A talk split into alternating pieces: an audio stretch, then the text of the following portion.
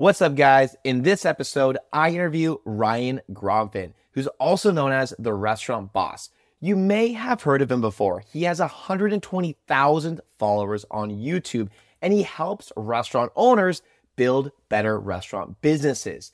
He is so incredible and he shares so much amazing information in this episode. We talk about concepts from building better systems and processes for your restaurant business and how that can influence and affect growing your company. We talk about also concepts from simplifying your restaurant business and the effects that's going to have not just on operations and making things easier to run the business, but also how that can correlate to reaching more customers and bringing in more new guests. Guys, again, there's a lot of great information in this episode. And if you're looking to really grow your business this year and you want to learn more about systems and processes and really where to start, you're going to love this episode. And so without further ado, let's dive right in. Hi, my name is Brett Linkletter, CEO and co-founder of Dineline, a restaurant growth agency. Right now, you're listening to our podcast, Restaurant Misfits, where we'll discuss all things related to restaurant marketing, management, and everything else in between growing a restaurant business. Scaling a restaurant today takes much more than having grit and hustle. In this age, it's about utilizing the newest technology available, consistently educating yourself on new platforms and trends, and having a deep understanding of how this industry is so rapidly changing. This podcast is dedicated to keeping you up to speed with the latest and greatest through interviewing the biggest and best in the restaurant industry. Additionally, this podcast is also brought to you in collaboration with Total Food Service.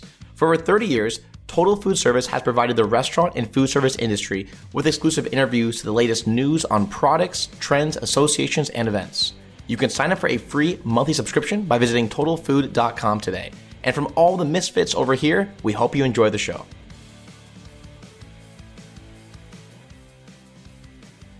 Hey everyone, it's Brett, and I'm sitting here with Ryan Gromfin. Ryan, how you doing? I'm fantastic. How are you, Brett? Good, good, man. I'm very, very excited to chat with you. Uh, the infamous restaurant boss, man. This is this is a super exciting. Tell me just kind of like how you got into the space and how you became the restaurant boss. Give us a quick intro. Well, we only have a few minutes here because I could I could take four hours to tell you the exciting story, but um basically a recovering restaurant operator myself and through a series of events um, mostly starting with i was very fortunate to work in some five star restaurants it started at a very high end country club and then literally a five star restaurant there were only three in the country at the time that was my early career cooking um, so i learned kind of at the highest level and then when i went into the more regular restaurant world freestanding restaurant independently owned and operated a lot of questions were going off in my head of why do we do it this way? Why do we do it this way? That's not the right way to do it because I only knew from the best. And so then some things happened that led me to a place in my life where I was like, I learned some stuff. I kind of took those methods mm. and adopted them to some freestanding restaurants that I was a partner in and operating and had some success there. And then that's when I was like, you know what? I I got to help other people. And really what it is is it's more of a mission for me because I remember driving to work some days in these five star fancy places, and I've had forks thrown at me, I've had plates thrown at me, I've had all kinds of crazy chef stories where you can't even yell at your team in the walk in because it's not insulated enough. You have to go into the freezer of the walk in to yell at your team because the chefs are yelling so loud. And there was always this like, what's going to happen to me today at work? Is today the day that I'm going to get fired for either doing something wrong or not doing something wrong, but getting blamed for it. And honestly, I just want to change that. I, I want to create an industry. I want to be a part of creating an industry where owners are proud of the work that they do. Mm-hmm. Owners don't tell their children not to follow in their footsteps. When my son says he wants to be a chef to me, my first answer is no. But why? Why shouldn't I be proud? Why shouldn't I say, you want to be a chef? That's awesome. Why are there only four, maybe five universities in this country that offer a four year degree in managing restaurants when there's a thousand universities in this country that offer a four year degree in business? So I want to be a part of that. And that's really the mission that I'm attached to now is let's make this industry a place that's a respected industry, a place that people want to go work, a place that people go to work out with job security and don't change jobs 30 times in 20 years and then end up at a Sysco. Got it. Got so it. That's kind of the that's the four minute version. No, I, that's amazing though. That, that that was great. I mean, and it makes a lot of sense how you ended up here. I mean, for sure. Um, I mean, you've accumulated a, a pretty large audience online, by the way. Yeah, about 120,000 followers on YouTube. I know you work with well over 300, 300 people in your membership program alone. Um, tell me what that's been like for you, building an audience, connecting with people in the industry. What's what's that been like for you? It's been so. It, it's honestly like it's so awesome that I'm on the phone with a guy yesterday in Yellowknife, Canada. Where is that? So I look at a map. Yellowknife is like north of Alaska, Canada, and I'm looking at these pictures of the northern lights and just how beautiful it is. And I'm like, I didn't even know people live here. And I'm talking to a guy with four coffee shops who's trying to expand in Yellowknife, Canada. Wow. But you know what's so cool about it is my family and I can go visit Yellowknife, Canada, and we know someone there. And we know people in Brazil and Japan. And literally, we've worked with people, you know, through the restaurant boss. I've had the opportunity to work with restaurant owners and get perspective Yep. Which is the coolest part is I get to test my theories and my thoughts on a restaurant in India at the same time as we're working with a restaurant in California, Ohio, Miami, and Yellowknife. And I get to prove my theories that human behavior is human behavior. It doesn't matter where you're from. People always say, well, Ryan, that's great. Maybe that works for you in the United States, but that doesn't work for me in India. No, we've proven that that's not true. Um, yeah. But really, it's just been so exciting to to connect with people all over the world and to get a message out and to see people's responses to it. Uh, you never in, you know, 10, 12 years ago, never would I have thought that I'd be a YouTuber. I mean, first of all, my son thinks I'm the coolest person in the world because I guess technically I'm a YouTuber. I mean, I don't really make money off of YouTube, but you 100% like to my son, sure. like I'm a YouTuber. I've got the plaque. Like as far as he's concerned, I'm like Mr. Beast. Um, yes. But it's just funny because it's not not a profession I thought I would ever be in, professionally coaching and helping people. And it's an honor. I just I absolutely love it. It's fun. Every day, something different. That's amazing. And that's funny about your son. I mean, honestly, it's like, I think I read something recently. It's like being a YouTuber today, I think is the most desirable career path for kids today growing up. It's like the most, it's like number one. So it's like you're literally living your son's dream. Uh, which has got to be incredible. I'm living the dream. Well, I say every day I'm living the dream, and there you go. I'm living the dream. No, I, I love that. So, like, kind of getting into it, like, what what do you think? I mean, okay, obviously we work we work with a lot of restaurants as well, and and uh, people come to us because they want to help grow their business, right? But I'll I'll I'll tell you, pretty much every call we have, someone comes to us very frustrated, overwhelmed, just stressed out, like. But I'm kind of curious on your end when people come to you, like, what are what are some of the most common problems that you see people are overwhelmed with today in the restaurant space? Hands down, whether you're a restaurant that is doing crazy, ridiculous numbers that almost any operator in the world would be jealous of, or whether you're struggling, hands down, it's staffing. Mm. Um, and there's a few reasons that I find they're not, there's not a pattern that it's always the same. There's a pattern in that it's probably three or four things, but hands down, without question it's it's staffing. Um it's finding staff it's retaining staff it's being able to afford staff at the levels that you need. Um but i would say yeah the biggest the biggest challenge people have is just is staff. Look it's a very staff it's a very team member intensive business. You can't run a restaurant without people. We're trying. We're we're working on concepts with robots and we're working on concepts with a lot more automation and we're working on simplifying concepts and hopefully we'll have a time to talk about a lot of that today because I think that simplifying a concept is a massive part of it. Robots and things I think are the future. It's probably not where I'd be focused right now, but the simplification so there's less reliance on the labor. Yeah. Because the reality is 100 years ago labor was a challenge for business owners. 200 years ago labor was a challenge for business owner. 500 years ago labor was a challenge for business owners.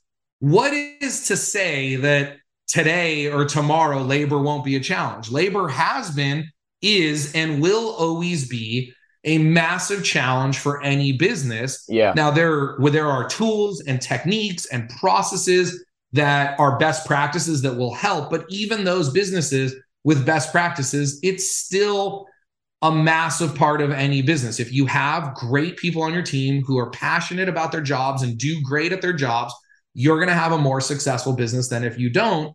And again, going back to what I said earlier, that's why my mission is so strong because generally speaking, we're not, this industry is not attracting the true professional.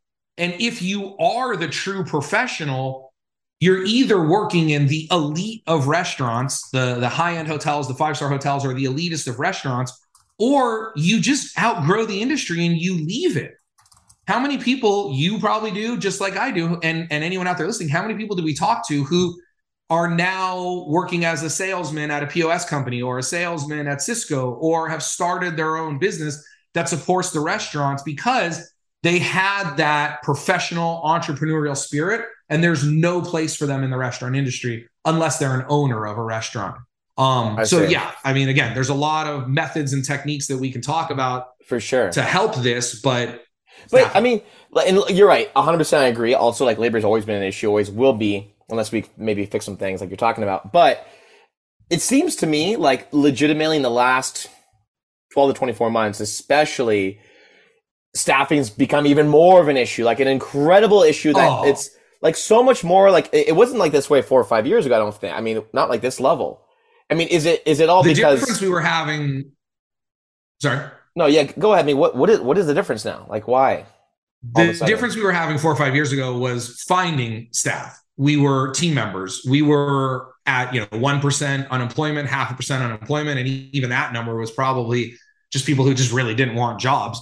Mm-hmm. Um, even though we don't count that in unemployment, I still believe there's a certain amount to that. But we were basically running at zero unemployment because the economy was freaking booming. I mean, we have never had a tailwind for as long as we've had in the last 12 13 years at the at the velocity that we had i mean business was booming. That that's why we're experiencing the inflation, everything we're experiencing now. But yeah, with that, that was the challenge then. The challenge now is that because of that unemployment, people want to get paid more money. So, and they're getting more money, and that's great. People should get paid more money. However, the deliverable, the value that generally people are adding has not kept pace with the the raise in wages. And so mm. I think owners are really feeling it now because they're paying really good money for positions, but they're getting the same level of talent or value add of a team member that was provided at a less um yeah. aggressive wage. So I think tough. there's just that that added pressure of if I'm going to pay a manager this much money, which a good manager deserves. I don't think restaurant managers should be making $40,000 a year. I think good restaurant managers should be making 85, 100, 120 a year, depending on the restaurant. But there's a level that they're expected to perform at for that salary. And most owners are willing to pay that salary if someone can perform at that level. 100%. We just have not created a pipeline in the industry to develop talent to that level. So there's just this massive amount of frustration. I see. I see. And also, obviously, another issue like and across the board. Sorry, I'm gonna, I'm gonna stop here for one second, Brett. I'm sorry. There's one other thing that I think is really important. Yeah. People say people don't want to work right now. I don't think that's true. I don't think it's that people are lazy and they don't want to work. I think we haven't created a reason for them to work. Mm. We haven't created enough of a desirable outcome, a great enough workplace. So it's not that they don't want to work, it's that they're choosing to sacrifice things in their life because the work isn't worth it. So people are willing to stay at home and give up on travel, give up on buying a home, give up on nicer shoes or a nicer computer or a nicer apartment because the work isn't inspiring enough. They're finding their inspiration in other places. Interesting. Interesting. And and look, I mean, one thing I've I've heard from obviously it's always been an issue is, is is is is margins profits right and especially during covid when a lot of a lot more sales are going through the third party apps like that was just destroying the industry and i know obviously now climbing out of covid and all the great things coming we're getting back to a more stable level but like i guess on your end is when you're working with some of your clients someone who's joining the membership program and they're approaching you with this kind of issue like man my margins just are terrible do you have any kind of recommendations for boosting overall profit margins or any kind of quick tips for bringing in more high profit sure. margin well, products? First of all, I want to make sure that we're measuring margins correctly. Um, I don't want to get into too much of how to do that and everything else, but one, just make sure that if we're going to make a decision based on finances, make sure that we are gathering those finances correctly. I work with a lot of people who tell me they have a food cost problem and we look into it. They don't have a food cost problem. They tell me they have a labor cost problem. We look into it. They don't have a labor cost problem. There are, oh, look, restaurant finances are complicated. So, one, yep. let's establish a, a proper and correct baseline. Uh, number two, you know, as far as quick things is, um, we got to manage. Like, we as operators have to get out of the office. You are not going to fix a food cost problem by staring at a spreadsheet. You are not going to fix a food cost problem by spending 10 hours a week counting inventory. You are not going to fix a food cost problem by telling your chef to do a better job on food costs. You're going to fix a food cost problem by getting in your kitchen and just watching and just seeing what's going on. How much food is going in the trash? How much portions are being over portioned? How much food is being cooked improperly and isn't even making it to the guest. How much food is being over ordered and either thrown out or repurposed or just sitting on the shelf as dollars that we can't spend. So it's not necessarily a quick tip but the first thing is before we get all scientific with you know you have to do exactly this thing is I just want to see owners and operators getting back into their operations, like yeah. really getting in there. Um, so there and, and there's a lot of other things that we can do. Uh, there's like five areas of food cost that we've identified as the five areas that affect it. And if we want to get into those five, we can talk about them. But I mean, really, again, I think I see the biggest challenge here is we try to run our businesses from afar. So the yeah. first thing I would always tell everyone is, you know, when was the last time you stood in your kitchen for four hours? Did nothing. I used to just stand in my kitchen like this. And my cooks would look at me like I was crazy. Like, what are you doing? I'm like, I'm just watching. And just standing in the kitchen for four hours watching, what you will learn is amazing. Yeah, 100%. I mean, I know it's that for, for all businesses and a lot of, a lot of companies like, okay, like ours, for example, right? Training our sales team, right? if I didn't record these calls that these demo presentations that my team has and go back and review what they did, how do I know how to coach them? I think likewise, staying in the kitchen, seeing how the processes that you've created, are they being done correctly? Or is someone now doing something different over here, which is costing the restaurant X amount of dollars here? And I think to your point, it's such a, such a great point. None of people, in my opinion, end up being a coach to their employees. It's kind of they go through the training, they set it up, and then you're on your own. There you go. Also, employees want to get better, generally speaking, right? If you're not there, you're absent. Really they're not going to care as much. Yeah, hundred percent. People, everyone wants to grow to some level. I think we're really good at telling people what to do. But like, I was working with my son the other day. He's really taking baseball seriously right now, and I can just sit there and tell him, "You're not throwing the ball properly. Throw the ball properly." I could say, "Reach behind your head, throw the ball properly." But that's not going to help him. I need to put my hand on the ball I need to put his hand on the ball and put my hand over his hand. And I need to pull his arm back to where it should be. And I need to move his feet. And I need to twist his hips when he throws. And he needs to do it. And I need to do it. And he needs to do it. And I need to do it. And that's how he's going to get better. Yeah. Telling someone what to do isn't going to make them better. Coaching them, getting in there, getting dirty, getting your hands dirty with them is what's going to do it you said something really important there. I'm a systems guy. I'm a processes guy. Manage yeah. systems, develop people. We should talk about that at some point because I don't believe people can be managed. I think systems can be managed. I think people can be developed, and we'll talk about that more. But what you just said of recording your calls, listening to them, going back and coaching them. But the part there that maybe people didn't catch up on is you have a process yeah. You have a sales process. There's certain questions that have to be asked at a certain time in a certain order. And based on those answers, we have to reply in different ways. That process is designed to get you the result that you want. So, a lot of times when you're listening to a call, I'm assuming either they're not following the process and that's why they're not getting results, or if they are following the process and you're seeing a pattern of not getting results, then the process has to be adjusted. Bingo. Yeah.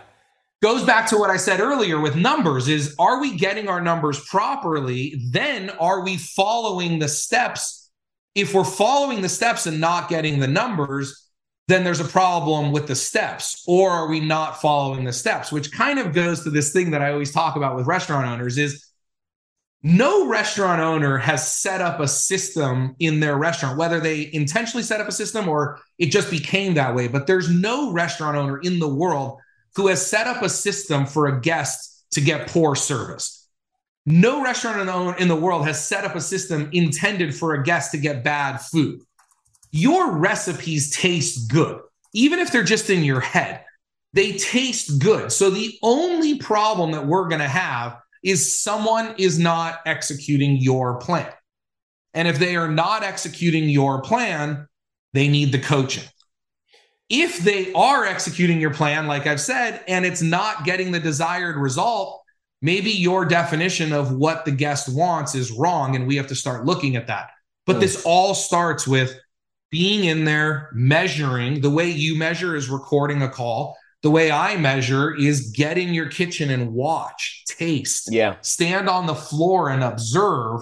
We can't do this from a report that gets emailed to us the next day. Now, if you manage five, six, seven, ten restaurants, you might say, well, I can't be in all my restaurants. No, you can't. You're right. That's where those reports come in. But you should have someone developed at each restaurant who could be that eye and ear for you. So do you do you do you see that it's more common where someone has this system but they're not managing it correctly or making sure it's being executed properly? Or is it kind of like sometimes they have done literally nothing even there to begin with, and it's a really broken model to start with? I mean, what's more common for you to see? Mm, unfortunately, I'd say when I get on the phone with restaurants that are struggling, they they miss. Usually, they're struggling because they miss the mark. They they completely developed a poor concept. They put a great concept in the wrong location. They put a poor concept in a great location. Their flavor profiles aren't the flavor profiles that people want. The price point, something like when I get on the phone with someone who's been open for a year or two years or three years and they've struggled the whole three years, usually, unfortunately, they miss the mark somewhere. So that goes to what you kind of said there of the system just isn't right. Got it. Of the 80% of restaurants that I get on the phone with that are doing well but want to be doing better, uh, aren't better to everyone is different. Better to some owners is I'm making money, but I don't have any time. Better for some is I have all the time in the world, but I'm not making enough money. Better yeah. for some is we have one location, we want five. So everyone's definition of better, I use the word scale, is different. But most of the people I get on the phone with have a system that's not documented. So they say things to me like, I'm the only one that can do it. How come? How come if I'm not here, it doesn't run well? How come if I'm not in the kitchen, the food doesn't come out well? If I take Saturday night off, there's always a problem. They have a system. They know what they want. They know how they want the food cooked, how they want it plated. They know how they want their guests greeted. They know how they want them seated. They know everything, but it's in their head. Yep. And yep. so now their team member has maybe been trained on some of it, but there's no measurement tool maybe hasn't been trained on all of it because it wasn't documented. So some step was missed. And then there's no way for their assistant managers to help them because their assistant managers don't even see the whole picture. So a lot of what I do is helping operators take the good that's in their head.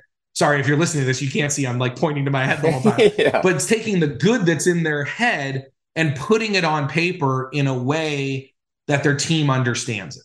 Got it. So, I mean, it, so it sounds like a big part of it is is helping some of these players become more coaches, basically, and giving them the systems 100%. and the processes to actually be able to do that. I mean, I I think for a lot of business owners, this is a huge struggle because you got into the business because you were good at this thing, and then you finally had enough money to open up a restaurant. Now, building the team is a whole different ballgame. Getting someone to do what your vision the person is. who designs. In order for an airplane to fly, there's three types of people. You need a pilot, you need a mechanic or a, the person who builds it, and you need an engineer. All three of those positions are three different personalities, three different skill sets, and three different desires. Most aeronautical engineers, I was watching, I'm I'm an airplane dork. I fly airplanes. I'm building an airplane in oh, my garage. Amazing. So Damn, I'm one of that. the rare people that loves it all.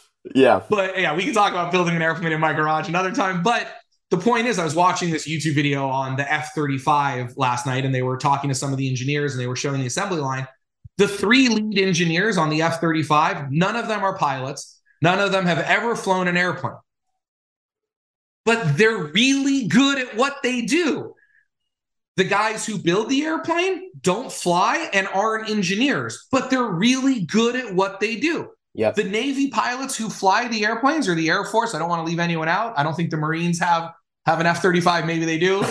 but the point is, they're really good at what they do at flying the airplane, but they're not aeronautical engineers. So, yeah, exactly to your point, Brett, we are taking people who may have been great at running restaurants in the front of the house, great at being a chef. They're technicians, to use a term out of the book, The E Myth, which is, besides my book, everyone should read The E Myth. You should get a copy of Make It Happen and you should buy The E Myth.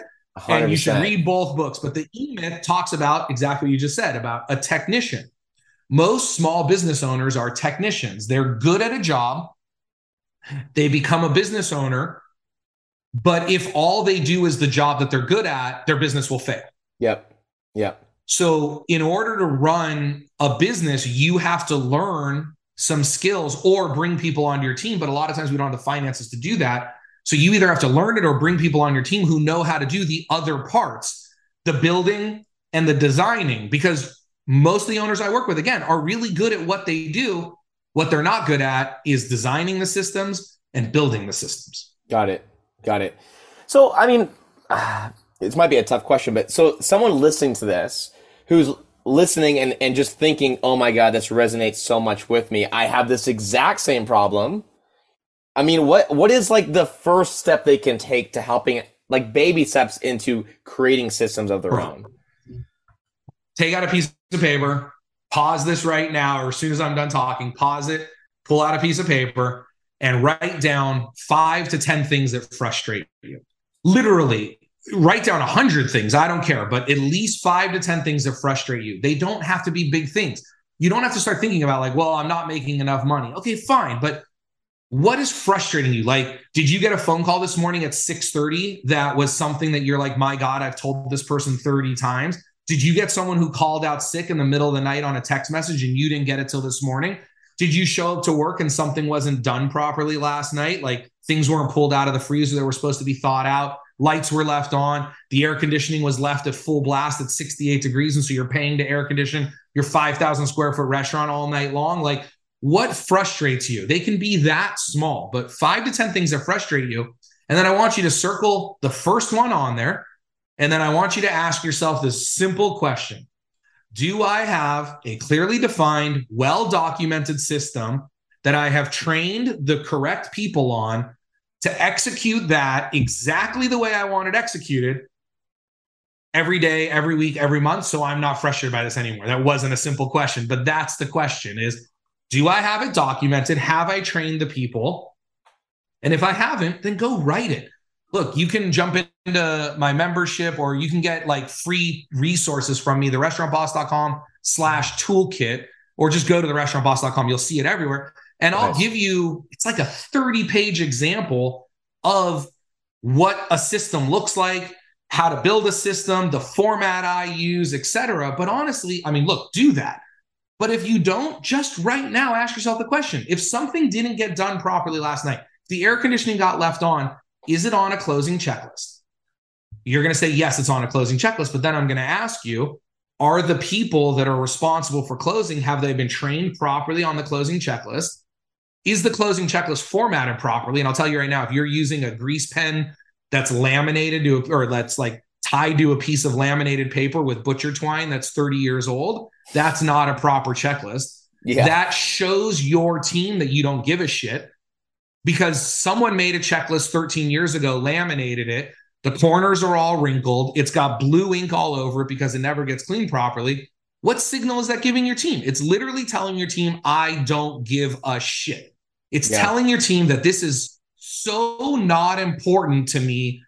And then you're surprised that they're not doing it.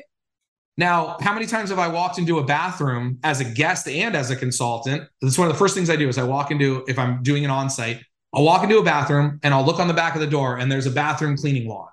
And if today is January 18th, when do you think the last time a signature was on that bathroom cleaning log? October of last year, three months ago. It's what I see all the time. So you're doing two things. You're telling your team that you don't give a shit, and you're telling your guests that this bathroom isn't clean. So as far as I'm concerned, get rid of the damn cleaning law because it ain't helping.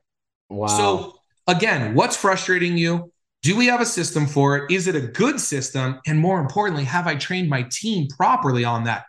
Now, again, you have not trained your team properly if there's not a signature. And I don't mean a signature on a packet, on a 300 page packet. Anyone on this call who's bought a house, when you sat down at the closing table at the escrow company, did they walk into the room with 300 pages? The answer is yes. Did they flip to the last page, say sign here, congratulations, here's your house? No fucking way. You had to sign 75 pages. Literally, Ryan, you need to sign this now. My wife, you need to sign this now. What am I signing? It's XYZ. Okay. Now you need to sign this. Now you need to sign this. Why are there 75 pages? Why isn't it one page that says you've read the whole book? Because at some point, someone got sued and lost because there wasn't a signature on that page and they claimed they didn't clearly understand it. So yeah. that company said, well, we're going to get a signature on that specific page.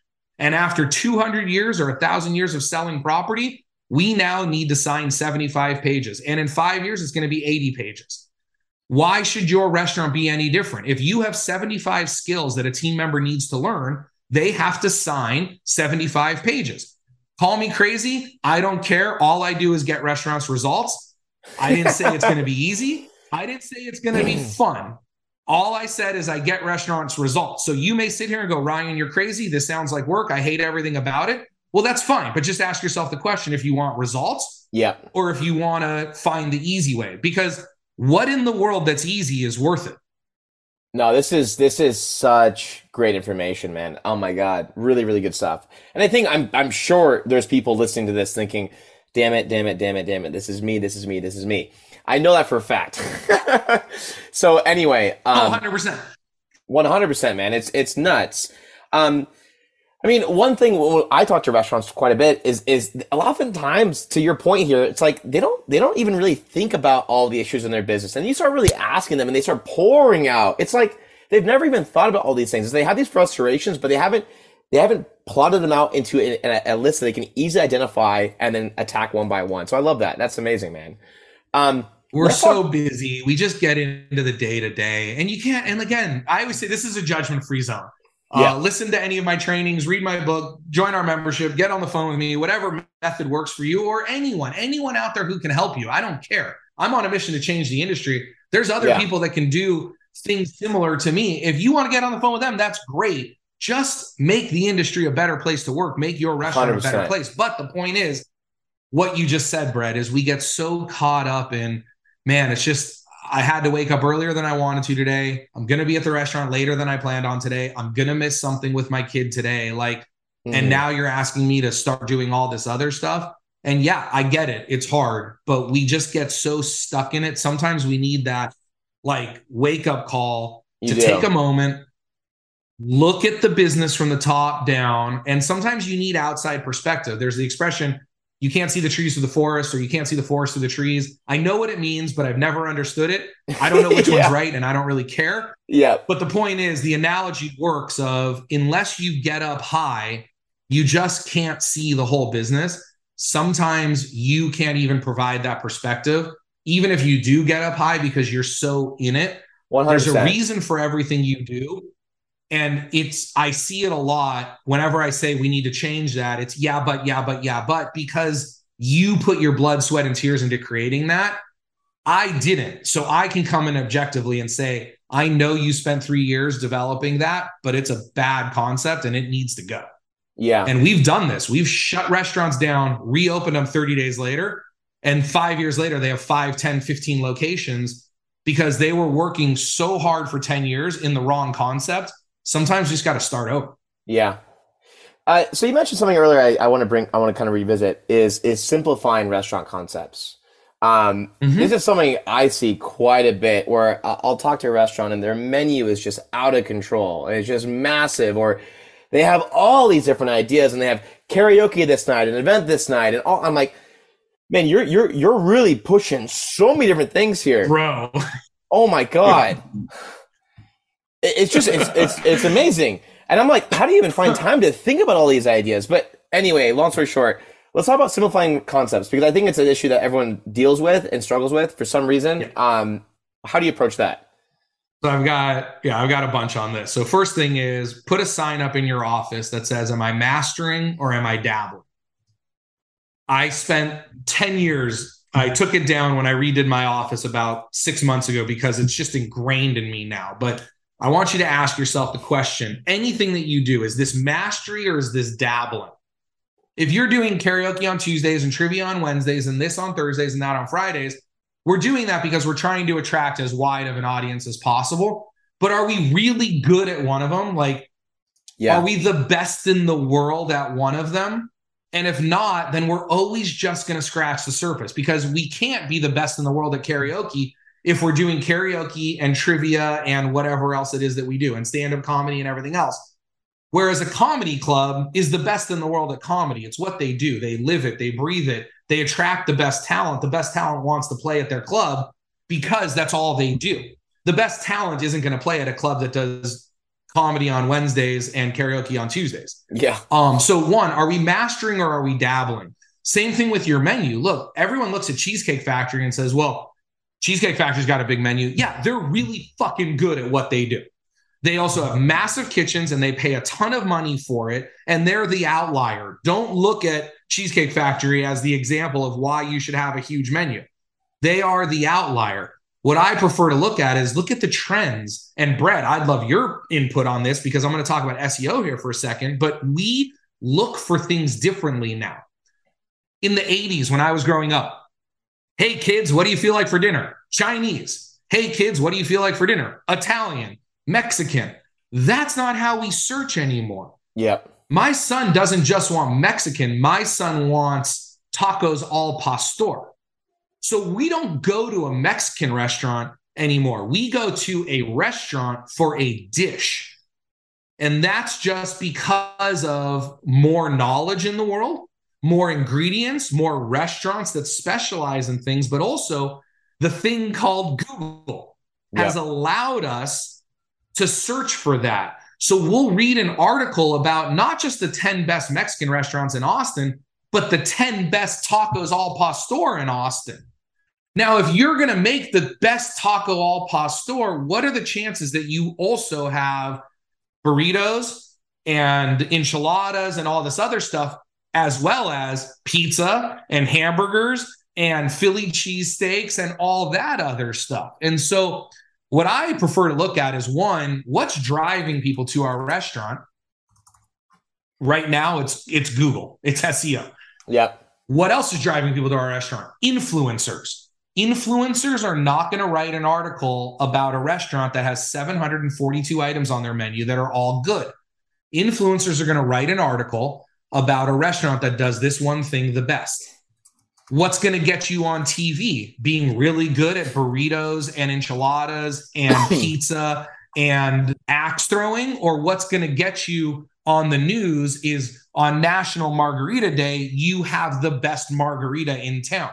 Yep. So that's part of it. But then also, my favorite thing everybody always says to me, Ryan, I want to be more like Chick fil A. I want to be more like In and Out. I want to be more like Chipotle. Great then get rid of all the shit on your menu and sell one fucking thing. Sorry, I was told it was okay to use language at the beginning of this, so no, I'm but, going to. No, but Ryan, this is so good, and I, I, I'm so glad you brought this up because, like, legitimately, this is always the issue with us. You know why? Because when we work with a client, one of the first things I need from them is is content to run the ads for them. And to your point, Google is is king for this right now. We're converting way more customers for restaurants through Google and all their platforms versus social. I mean, like like a lot more way more. So just to put that side note, but the the hardest thing for us in the beginning with every this is like with every client. Okay, what is your best selling dish? And give me a give me some good looking content for that so we can run that in your ads. It's like pulling teeth. It's like the hardest thing for them to figure out and get and whatever.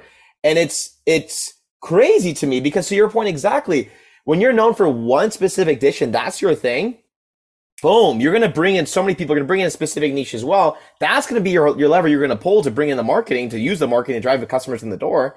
Not we do all these different things. That's confusing, really confusing.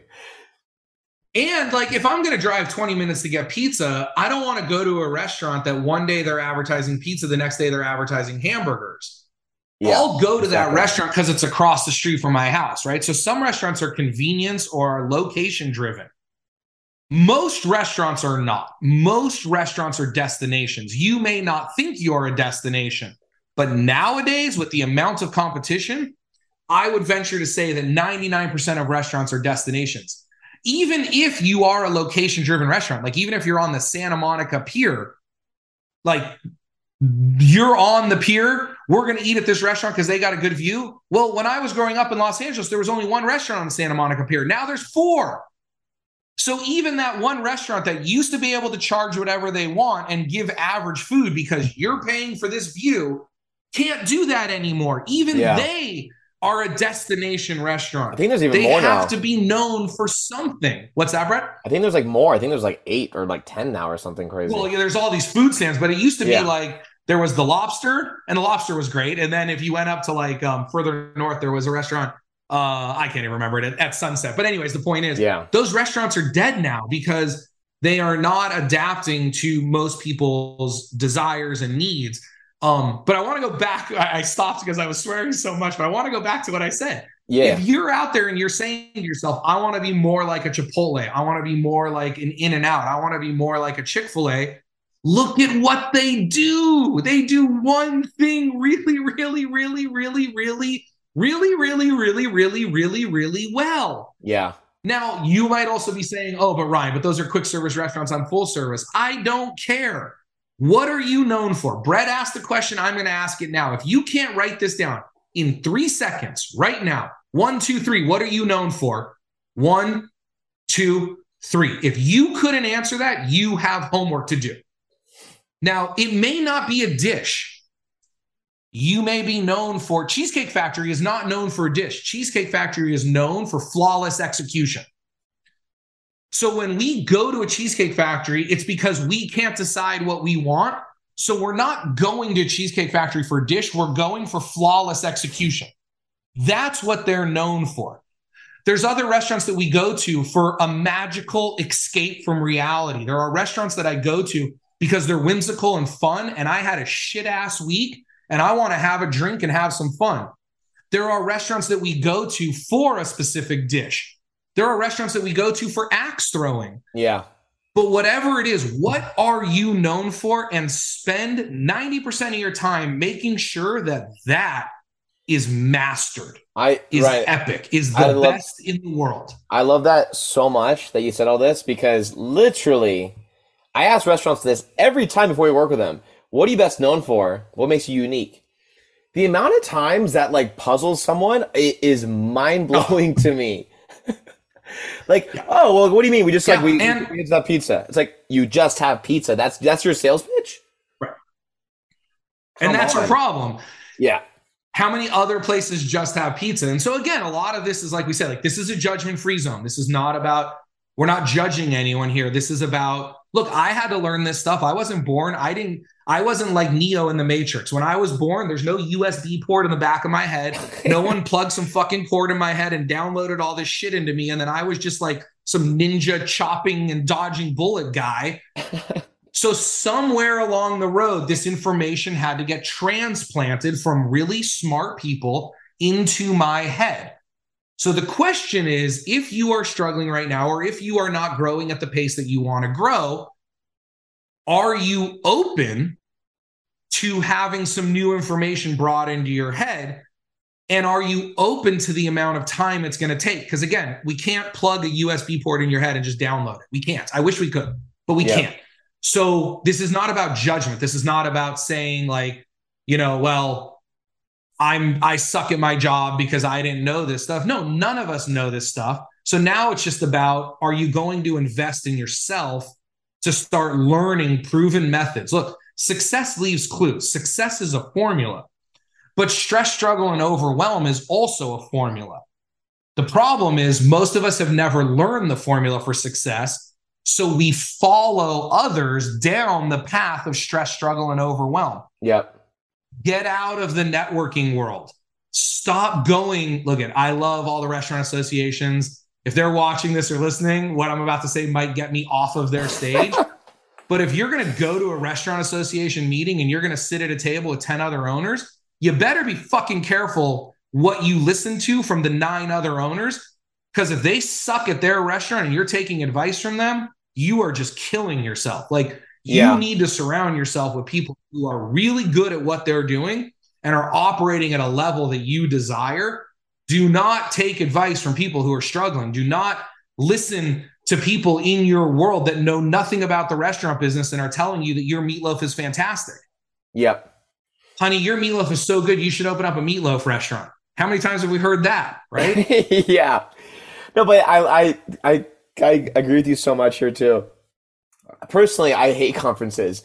And you can talk to my partner Jace about that. He's he loves conferences, and I'm glad he likes conferences. But I'm, for some reason, I just I'm not a big fan of them at all. Uh, but to your point, I love seeking someone's help who's an expert in some kind of area, right? So, for example, it's like I could spend my weekend at a conference and do all that whole thing, or I can just go to the one person who seems like they can help me on this one thing I need help with. That seems to me to be a more productive way to do things. And you um, also have to, you just have to be open to it. A lot of times we ask people for advice, yeah. but then we don't agree with their advice, and then we judge it and and we say like, oh well, that's not going to work for us, or like I said earlier, you don't understand, it's different. That's not going to work for us. Yeah. Um, it's not different. It is going to work for you. Yeah. Well, if you're getting the advice from the right people. It's a lot easier to make an excuse for your failure than to just take a shot at trying to be successful at it. So that's it's always the out, you know. Um, Ryan, other than your book, which I think people got to get, uh, what are some other books that you'd recommend in this space that maybe something that inspired you, that helped you? Like, what any recommendations for anyone listening to this that you've come across that you've really yeah. Enjoyed? So, so right now, um, kind of the E Myth is the ground zero. You have to read the E Myth, no question about it. Uh, I love my book, and again, every time it's funny. I was listening to it yesterday because we are doing some edits to it. We're gonna come, we're gonna add it to Audible, but I was re-listening nice. to a couple sections, and it's like I haven't listened to my own book in a year since I recorded it, and I'm listening to it, and I found myself like just I listened for like 30 minutes because I'm like, shit, this is really good.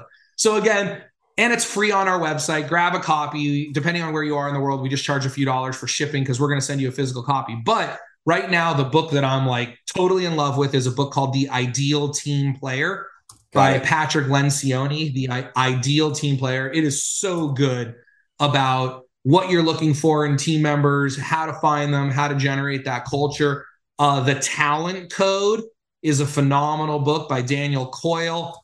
One of my favorite books. Nothing Talent Code has nothing to do with restaurants, but it's phenomenal. Also, if you're a parent, if you're a parent of, of a child who is of learning age, the Talent Code is unbelievable. It will teach you things about how children learn and how people learn and how adults learn. So the Talent Code Nice. My favorite book, maybe that I just love for like general motivation, is a book called "There's No Plan B for Your A Game" Ooh, by a guy named Bo Eason.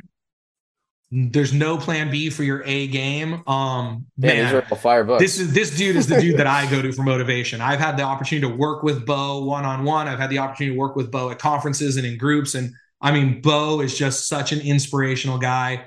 Um, you're gonna love that book. But he talks about 20 year plans. And so, I what I love about a 20 year plan is if you're struggling for motivation right now, sometimes we get in that judgment zone of like, well, it's so late in my life or I don't have time. But with a 20 year plan, the cool thing about that is it's 20 years. You have plenty of time to do it. But it's not just any 20 year plan, it's a 20 year plan to be the best. Got it. And that's why I talk about this a lot. It's from him. Is I have a 20 year plan with my consulting business. I'm about 10 years into it. But my 20 year plan is to change, you know, part of it is to change the industry, to be the best in the world, to have a voice that other people listen to, and we could do some really cool shit. But it's going to take me 20 years, and I'm okay with that. Right, right. Question, um, so question for you real quick. Book. How often do you speak with someone that you're working with, and they don't even like have a game plan or a goal? Because oh, all the time, 100%, right? Hundred like, percent. I can't even get them to come up with a one month goal, let alone a 20 year plan. When I talk about 20 year plans, they're like, yeah, like I don't know what I'm doing next week. But see, that's that's what surprises me a lot with not just restaurant owners, but just people in general. It's like there there's you want to get from point A to point B, but your point B isn't even really crystal clear, or like your why isn't there. It's just, and I think people need to get yeah. more clear. So there's a great book it. by Brian Tracy called Goals, And there's another book called Flight Plan, which are both by Brian Tracy, which talk about exactly that. If you get on an airplane and you're flying across the country, if you wanted to go to New York, but you never got on the plane to New York and it landed at Philadelphia, why are you disappointed? Yeah. like you yeah. a lot of us just get on an airplane and then in five years we're disappointed about where we're at, but we never bought a ticket to go to New York. We just bought an airplane ticket. 100%. Well, it might take you to Brazil. It might take you to Antarctica. I'm going to be really happy in Brazil because I get to hang out with Brad and drink awesome drinks. But I'm going to be really pissed off if I end up in Antarctica because I'm not dressed yeah, for it. A hundred percent. But if you yeah. just get on an airplane and don't put together a map, so we can't be disappointed where we end up. And one thing I want to say to this is I use this analogy all the time. If I was going to reward you, pay you, whatever, give you a high five for dropping something on a spot below me, like on the ground. Draw a circle on the ground, drop it, and have it land in that circle. And I gave you the choice of a rock or a feather. Which would you pick? I mean, you have to drop it from arm height and have it hit the spot on the ground. Are you going to pick a rock or a feather? For sure, a rock. It's a rock. yeah. A rock. Because why? When you let go of a rock, it falls and it hits where you drop it. It will not be affected by wind. It will not be affected by gravitational forces. But when you drop a feather, you have no way of predicting where that feather will land. Zero. Wind, feather, weird aerodynamics, everything. That feather might land on the circle, but it might not. So, yeah. which one are you going to be in life? Too many people are feathers. Stop being a feather. I am a rock. Be a rock. Where are you going to be tomorrow? Where are you going to be next week, next month, next year, in 10 years, in 20 years? What influence are you going to leave on this world? Not a question. Do you hear in my voice any sort of questioning of like, wouldn't it be nice? Fuck no. I know what I'm doing every moment of every day. I know where I'm going. I know what I want and I know how I'm going to get there. Now, if I arrive a year late, no big deal, but I'm going to arrive. Yeah. But we just wake up every day and we throw our feather in the air. and once in a while, it lands in the circle. And those are good days. But yep. a lot of times it doesn't, and then we're pissed off. But who are you pissed off at? You woke up today and chose to not make a decision, and so you became a feather. I love this. Man, I this is such good you stuff. thought this man. was going to be about restaurants, didn't you? No, this is this is this is exactly what people need to hear. This is this is a and it applies to so many people because this is always the issue. This is the whole issue with people today because they they have big ambitions but they have low drive to get there a little motivation to get there. That's a big problem with society in general right now. Show me your calendar. I'll predict your future. I love that. I love that. And um, obviously, Ryan, I'm sure there's a lot of people listening that maybe they're just hearing for the first time. Uh, and I know we're running a little short on time because I know you got something coming up in a few minutes. How do people find yeah. you? If they want to learn more about you, where do they go? TheRestaurantBoss.com. TheRestaurantBoss.com. You can get you can go to my YouTube channel from there. You can just go to YouTube and Google the restaurant boss. We've got probably 400 videos on YouTube, 300 videos you can watch totally free. They're awesome. Um, but at therestaurantboss.com, you can, like I said, you can book time with me one on one. You could join our membership, which gets you access to our training programs as well as time with me every month and a new training every month get our book. Our Hell book yeah. is totally free. Just pay like nine bucks for shipping. So the toolkit, toolkit's got like a hundred free resources for restaurant operators, but everything you need is at the restaurantboss.com. Awesome, man. Appreciate that. And and obviously uh, your YouTube, same same handle, right? The restaurant boss on YouTube as well. If you want to check out some the restaurant videos. boss. Perfect. Well, yeah, Ryan, it's probably easier to just Google. I don't know if anyone actually does like the restaurant boss or like youtube.com slash the restaurant boss. Yeah. Just go to the go to YouTube the restaurant boss. I love it, man. Well, that was super informative. I know I learned a lot as well, and I know our listeners learned a ton as well. I uh, appreciate your time today, man. Super, super excited about what you appreciate have going you. on and what we have coming as well. And uh, we'll chat real soon then. You got it, man. Thank you so much for the time today. Really appreciate it. Absolutely. Chat soon then. What an amazing episode, guys. I really hope you enjoyed that episode today with Ryan. Um, I know I did. I learned a ton from it. And if you want to hear more from Ryan, you want to learn more about Ryan, I've included some links below this episode where you can actually get a copy of his book for free. You just have to pay for uh, the shipping cost depending on where you are in the world because it is actually a hard copy book that he will be sending to you. Also, another note we are going to be partnering with Ryan to do a webinar exclusively to our audience in March. So if you are interested in also attending that webinar, be sure to click the links below. We're going to have an opt in section for that. And again, hope you enjoyed the episode and we'll see you soon. Cheers.